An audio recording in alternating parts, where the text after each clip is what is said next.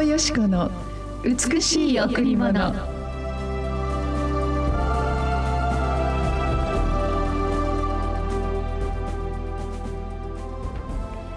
私の心が衰え果てる時私は地の果てからあなたを呼び求めます。どうか及びがたいほどの高い岩の上に私を導いてください。私はあなたの幕屋にいつまでも住み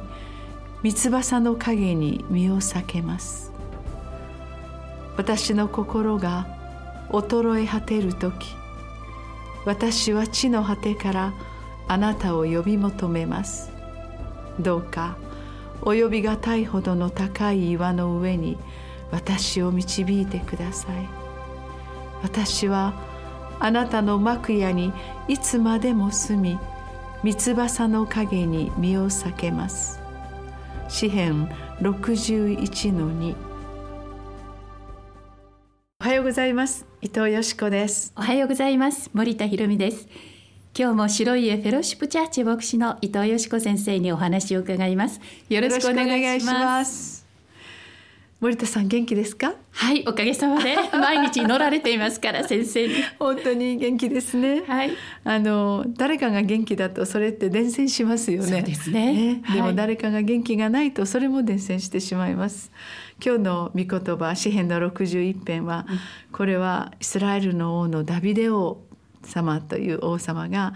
愛する息子に追われてですねこの命を狙われてそしてその王位を本当に狙ってですねこの父ダビデを追いかけていくというもう本当に父であるそのダビデが愛する息子に追われていくその苦しみにもだえて本当に祈ったこの祈りの言葉なんですが、私たちの人生の中にもなんでこんなことが起きるんだろうということって多々ありますよね。その時理由なきその苦しみが私たちの心を衰えさせますね。本当に今までどうしてこんなことがあのなかったのにこんなことが起こるんだろうというなんかありえないことにおいて私たちの心に力を失いますね。本当に私たちの体は不思議です。本当に体が元気で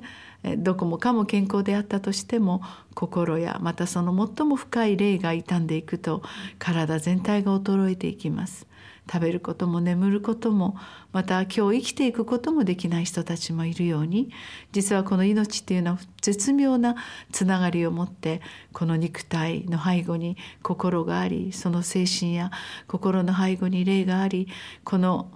この命が常にしこの健康であり続けるというか健全であり続けるというのはなかなか難しいことですね。そのような時このダビデはいつも心が衰え苦しみのただ中にある時ある意味で人生の戦いの中にある時本当にいつも神様を呼び求める。誰にも言えない。自分の息子のことですから余計に。どうして親子の関係がこんなにもつれてしまったんだろう。自分を責めまたこの事態を悲しみ。そのようなことはあの私たちの人生にもよく聞くことではないでしょうか。ある時私たちはそのようなとても信頼関係のある人に深い痛みを与えたりそれを受けたりすることがあります。そんな時にダビデは誰にも言えない心の重荷を全部神様に叫び祈りというものを通して神様を叫び求めました、そしてどうぞこの苦しみから私を抜け出してくださるということよりももっとこの苦しみこの問題のそのもっと向こうにある祝福を私にくださいと、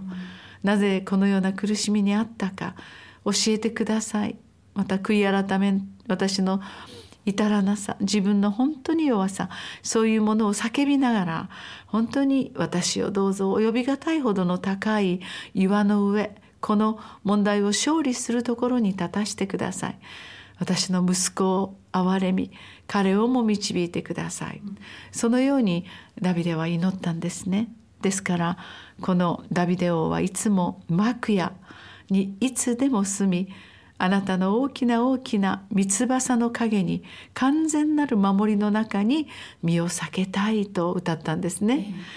これは私たちも日常の中で誰にも言えない苦しみがある時私はやはり神様に叫び祈ります。誰かの痛み誰かの本当にこの病気誰かの困難そのようなことを神の幕屋というのは神を礼拝するところ、まあ、いわゆる教会であり礼拝する神様の見前なんですけどそこで本当に心を尽くして祈る時に神様は私たちの叫びに必ず応えてくださる。ダビデもこの本当に素晴らしい祈りを通してこの信仰を通してまたさらに信仰の高値に導かれていったんですね、うん、私たちはある時本当にあらゆる苦悩が追ってきます。その時誰かに語るともっと混乱してしまうことがある時私たちは神様の前に叫ぶことができます。神様どうぞ助けてくださいあなたの叫びはあなたの本当に幕や密かな祈りは必ず神様に届けられます。神はあなたをご自分の大きな大きな完全なる守りの三翼であなたを必ず囲ってくださいます。この御言葉に絶えず励まされて、こんにちはできましたね。はい、はい、さあそれでは今日も一曲お送りしましょう。はい。今日は長澤隆さんでお届けします。幕屋の密かな場所幕屋の密かな場所にとどまらせてください。あなたの臨在あなたの栄光住まうところ愛します。命の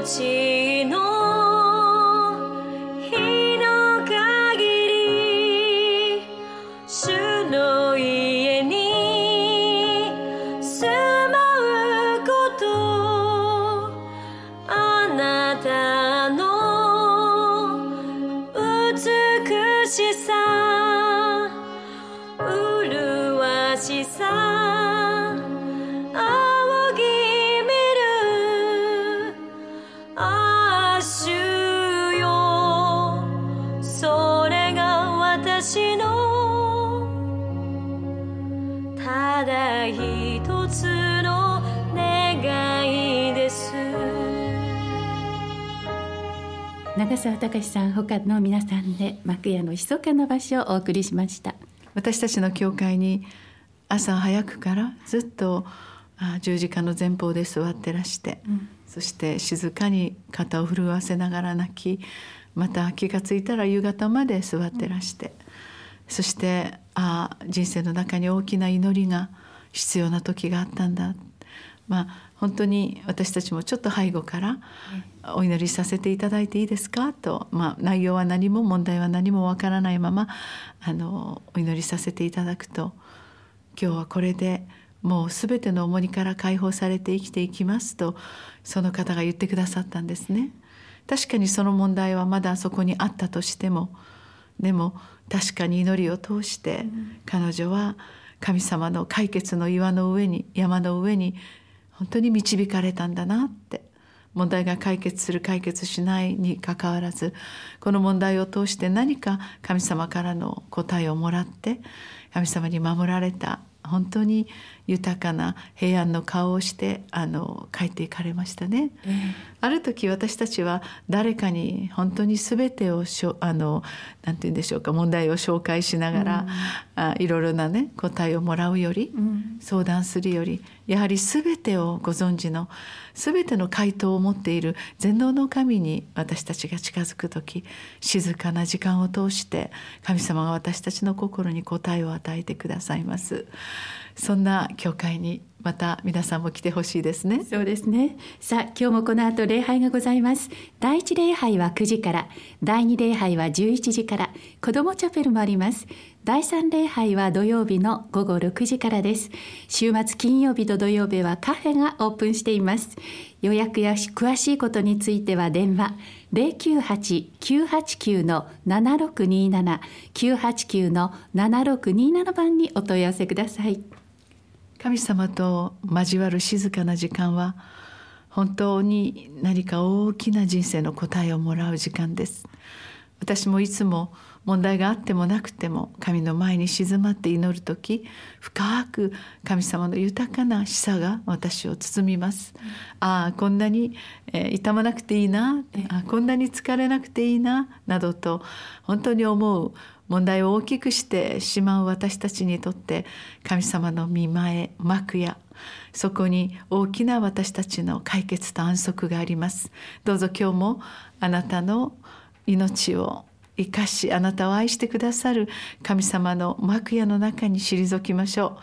ういっぱいの光と愛安息と祝福の中にお入りください。今日も素晴らしい一日となりますようにお祈りしています。ありがとうございました。